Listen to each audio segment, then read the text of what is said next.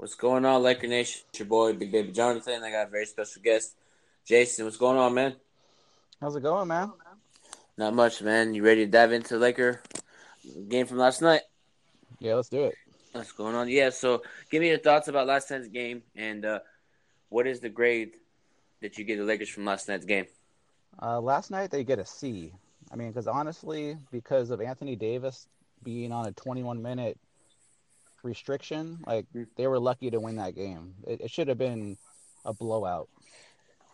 Yeah, man, I agree with you, man. The Lakers should have blown the Pelicans up at twenty. I think they should have like blew them out by twenty to five. But knowing how Lakers are all season long, it's not surprising we barely squeaked out a win, man.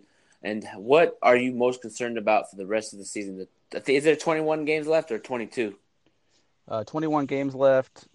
I, I'm concerned about the bench. Like right now, our bench is just struggling. We're getting like zero production from the bench, which is just putting more pressure on the starters.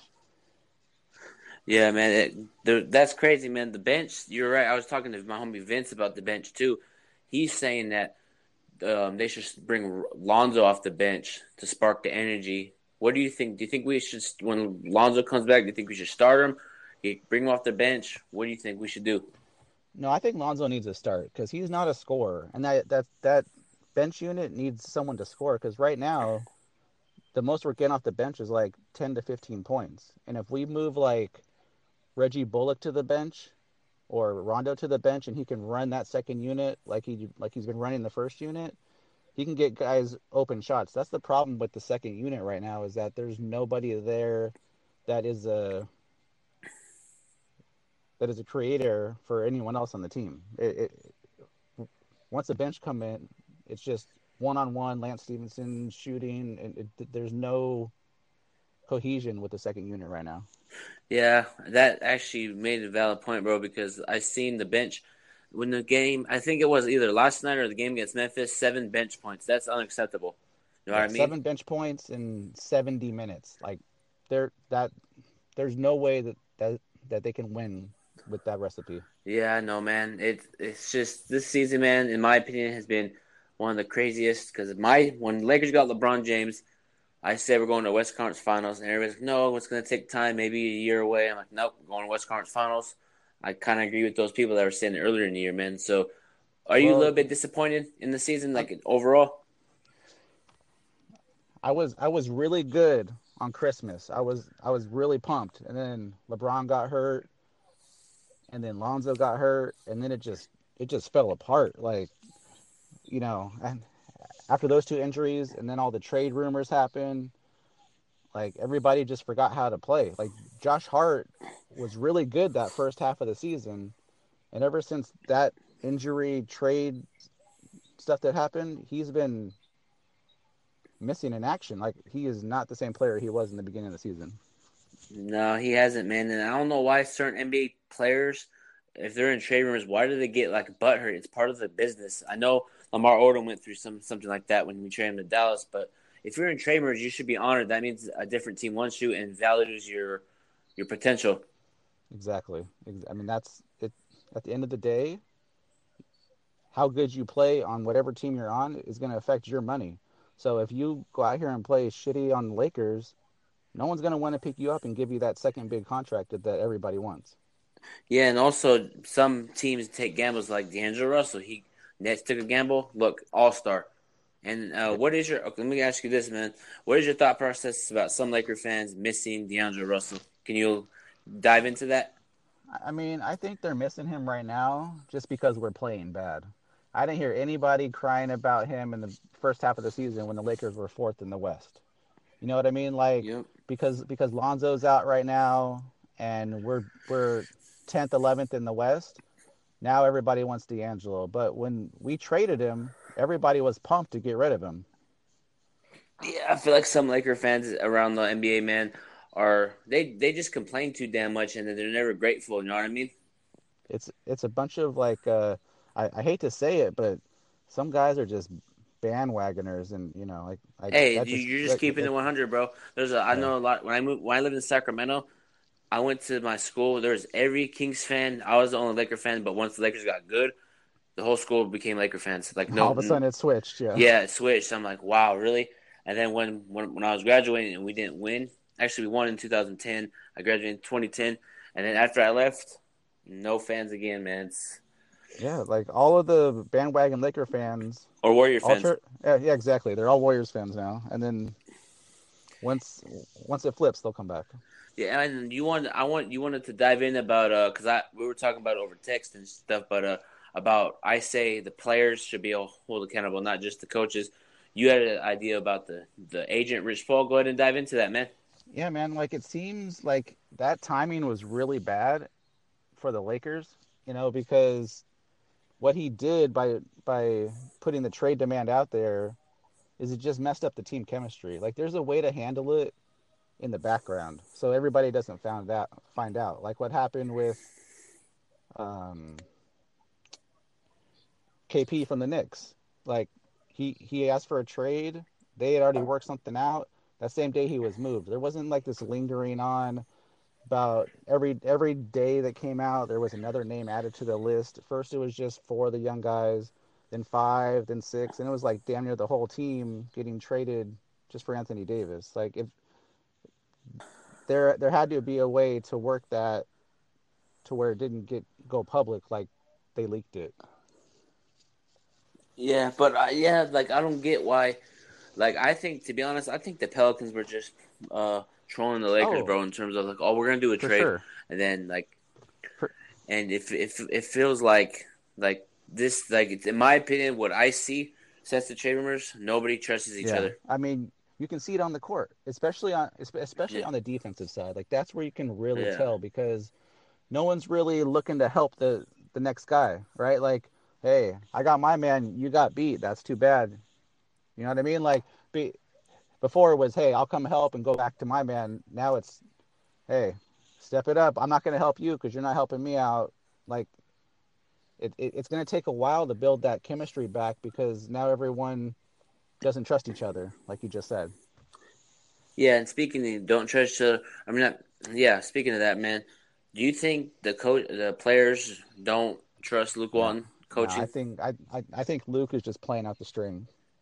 Like he's our I they I mean, you can just tell by the effort on a night to night basis, it's not there.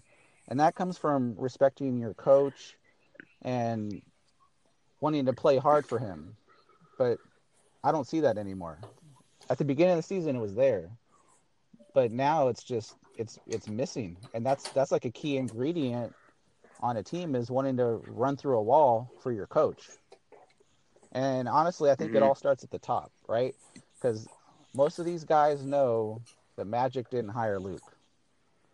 Mhm. So that's not Magic's guy, which means they know that he's on his way out. Like when LeBron went to the Heat and he went to Pat Riley and asked him to coach, Pat Riley said, No, Spoelstra's my coach.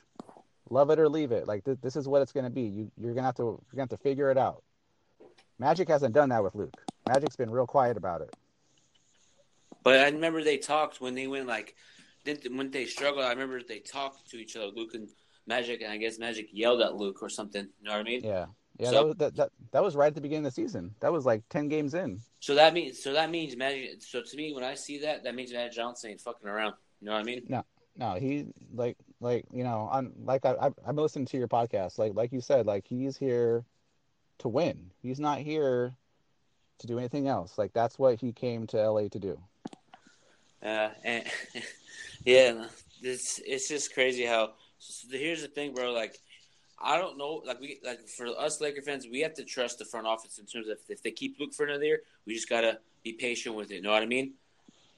And yeah, also, I, mean, I, sorry, but real quick. Also, if we fire Luke and get another coach, if we go 0 4, they're gonna be like fire that person, fire that coach. Oh, we should have kept Luke. So we just gotta hope the Lakers make the right necessary moves, which I think they will. And what's your thoughts on that?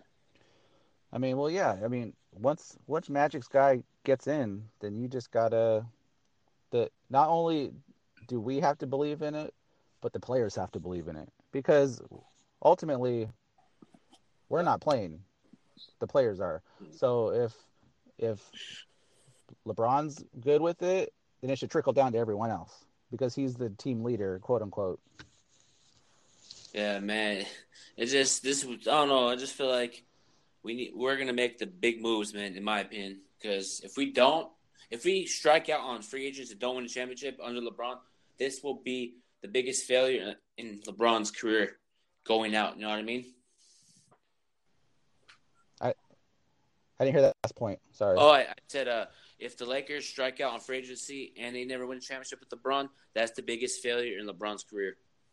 It's gonna it's gonna be a failure in everybody, right? Because yeah, Magic, you know, Magic has to help, have some blame. It's you know, it's not just on LeBron because Magic and Rob are the guys building the team. So mm-hmm. it, it's really up to them to recruit that second free agent that we want to come this summer. Now, who that's going to be, you know, it, it's hard to tell because there, there's so much chatter about KD and Kyrie going to the Knicks. Like that, that's like full blown right now, especially the way that Boston's playing. I don't, I don't see Kyrie coming back, you know, and I think once the Warriors win this year, KD is going to be like, "Hey, I got my three championships, three Finals MVPs. I'm out. You guys can have it back." You you don't think Kevin Durant at least would take a meeting with the Lakers? Uh, I I think he would take a meeting just out of respect for LeBron and Magic, but I but I also feel like him and Kyrie kind of already have have their plan. Like just the like wink, how, wink, the wink, yeah, wink yeah. under the table. Yeah. yeah, I mean, you know, just how like how Wade and LeBron had their plan prior to that season where they all met up in Miami. Yeah. Plan to play together, no matter what meetings they that they went to. They knew what was going to happen at the end of the day. Yeah, man. If we get at least a meeting with Kawhi or Kevin Durant or even the Clay, Magic Johnson will get that done. You see what he did with LeBron first year, player of operation, got LeBron. So if we could get KD, man, and I don't know, it's gonna be interesting to see if we do get KD. with um with this young core, how do you think the team will do?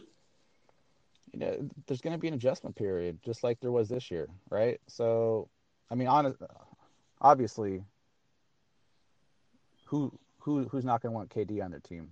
The, the, dude's lights out. He'll he'll he'll step right in to be the the small forward, power forward between him and LeBron.